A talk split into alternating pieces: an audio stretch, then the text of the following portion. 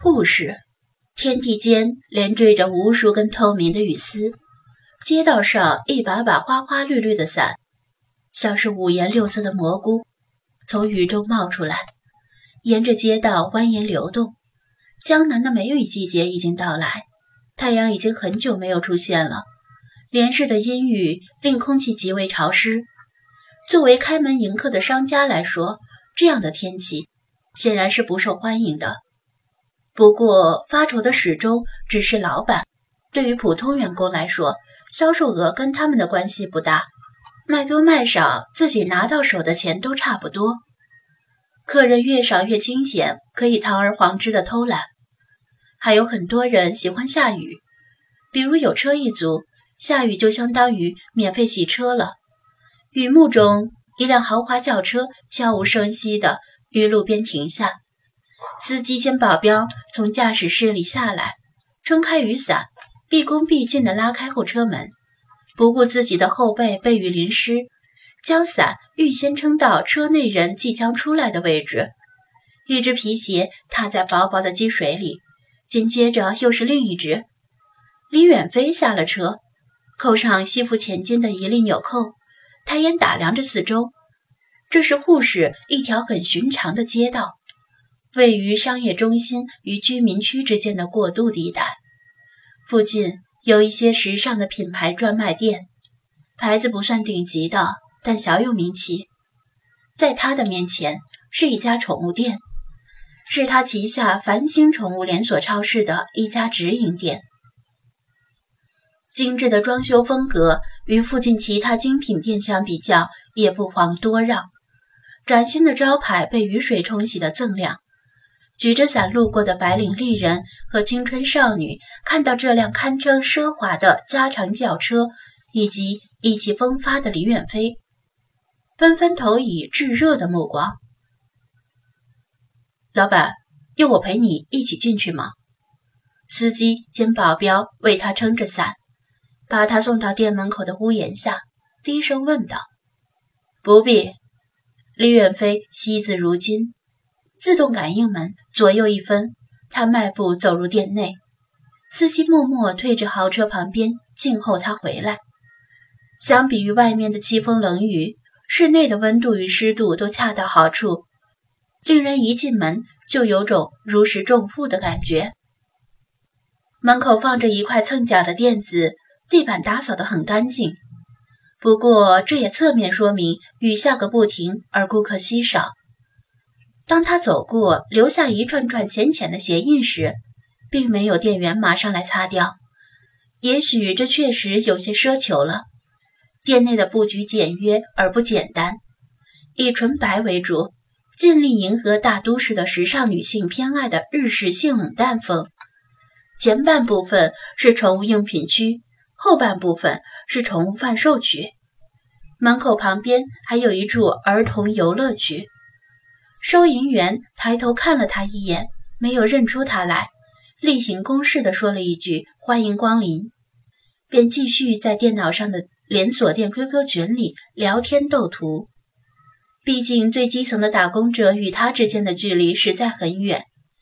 目前只有零星两三位顾客坐在沙发上休息，与其说是在挑选商品，倒更像是在避雨和享受空调。李远飞扫了眼货架上的商品，没有什么可指摘之处，该有的都有。迈步向最核心的宠物贩售区走去。尽管宠物用品占了利润的大头，但宠物本身的地位更重要。宠物区的展示柜分门别类地展示着猫猫狗狗，还有一些其他种类的小宠物，价格以降序排列。最漂亮、最值钱的宠物都放在了最前面，让顾客来了第一眼就能看到。李远飞扫了一眼，看到一位店员正翘着二郎腿，聚精会神地刷手机，于是咳嗽了一声，用指节敲了敲英短展示柜的玻璃，问道：“请问这是什么猫呀？”他当然知道这是什么猫。此次是心血来潮，想突击检查直营店的风貌和店员的待客礼仪。事先谁都没有通知，店员抬眼看了一下，很快又低头盯着手机，嘴里吐出两个字：“英短。”李远飞不易察觉的皱皱眉，又问道：“这猫有什么特点？能给我介绍一下吗？”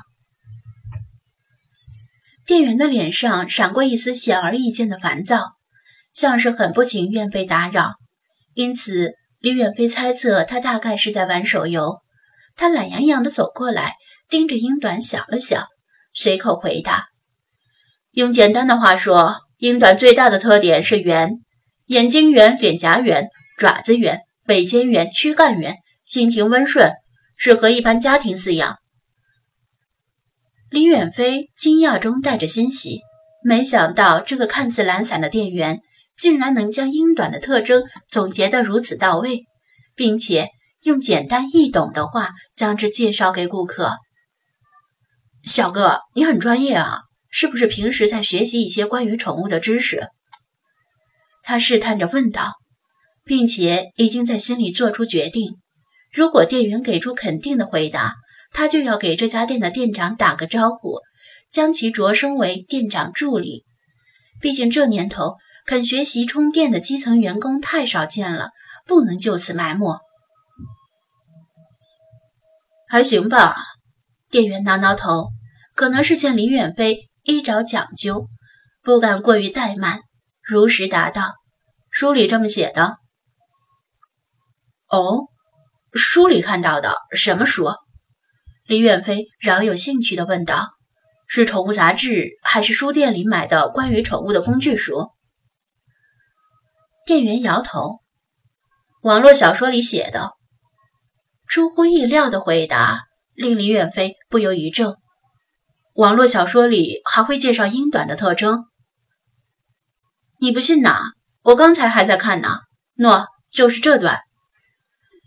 店员从兜里掏出手机解锁，翻到特定的章节，让李远飞看屏幕上的字迹。李远飞心中疑惑，接过手机看了几眼，手机屏幕上满是文字，似乎确实是一篇网络小说。其中一段介绍了英短的特征，与店员刚才说的一模一样。原来如此。李远飞有些失望，毕竟网络小说与专业工具书相比，档次有些掉价。他几乎从不看网络小说，印象中网络小说全都是在异界打打杀杀，或者在都市打架泡妞的故事。在他办公室的私人书架上摆的都是国内外商业名人与历史名人的传记。他已经打消了将其擢升为店长助理的念头。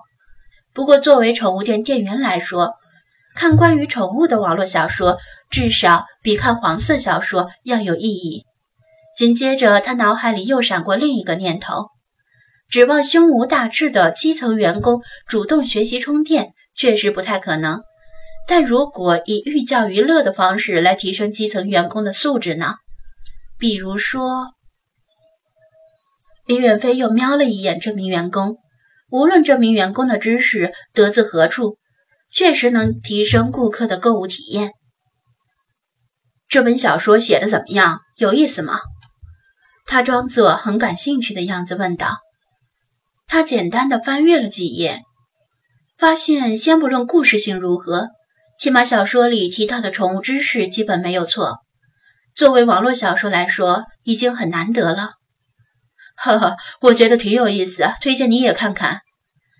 这名员工明显是个网络小说迷，一下子来了精神，滔滔不绝地介绍道：“我也算是个老书虫了，这是我第一次看到描写现实中宠物的网络小说。一开始网站推荐给我看，我是拒绝的，但最近书荒，而且现在这不是在宠物店打工吗？我心说看看也行，看看这个作者是怎么胡编乱造的。结果一看，还挺像回事儿，就一直看下去。”还每天追更，就是这作者比较短小无力。李远飞微笑着听着，心说：“你领着宠物店的工资向顾客推荐网络小说，这合适吗？”但是他刚才已经失望了，现在本来就没有指望基层员工的素质有多高，于是顺水推舟地问道：“是吗？听起来不错，我也挺喜欢宠物的。这本书讲的是什么内容？能给我简单的说一下吗？没问题。员工满口应承。大概就是说，在一个叫滨海市的地方，一位人送绰号“弱”的男人，在偶然的机会下载了一款可以捕捉精灵的手机游戏，到处捕捉精灵。正好他是开宠物店的嘛。你说什么？再说一遍。这名员工猝不及防的被李远飞揪住衣领，他完全懵了。面前这个风度翩翩的男人，像是受到什么刺激，转眼间面目就变得狰狞扭曲。他心说：这人不会是哪个精神病院跑出来的间歇性狂躁症患者吧？你干什么？放开我！他不甘示弱，想把李远飞的手从衣领上一揪开。怎么回事？你这小子怎么跟顾客打起来了？正在这时，这家店的店长从后台走出来。起初，他只看到李远飞的背影，以为只是一名普通顾客。等他绕到正面，看到李远飞的脸时，顿时吓得面如土色。李李老板，您怎么来了？店长转身把店员推到一边，恨铁不成钢地骂道：“你小子！”睁开你的狗眼，看清楚，这是谁？这是咱们公司的大老板。员工吓得一缩脖子，但依然不服气的小声逼逼道：“老板又怎么样？是他先动手的。你还敢说？”店长气得要吐血了。本来就是，他拿着我手机还没还我呢。员工把脖子一梗，心说：大不了辞职回老家呗。至少先把手机要回来，这是攒了好几个月的工资买的新款苹果手机呢。店长往门口方向一指，正想告诉店员他被开除了，但是却被李远飞按下了。李远飞深吸一口气，整整衣服，向店长轻轻摇头，然后走过去把手机还给店员，并且道歉：“对不起，刚才是我失态了，我向你道歉。”并且愿意赔偿你的损失。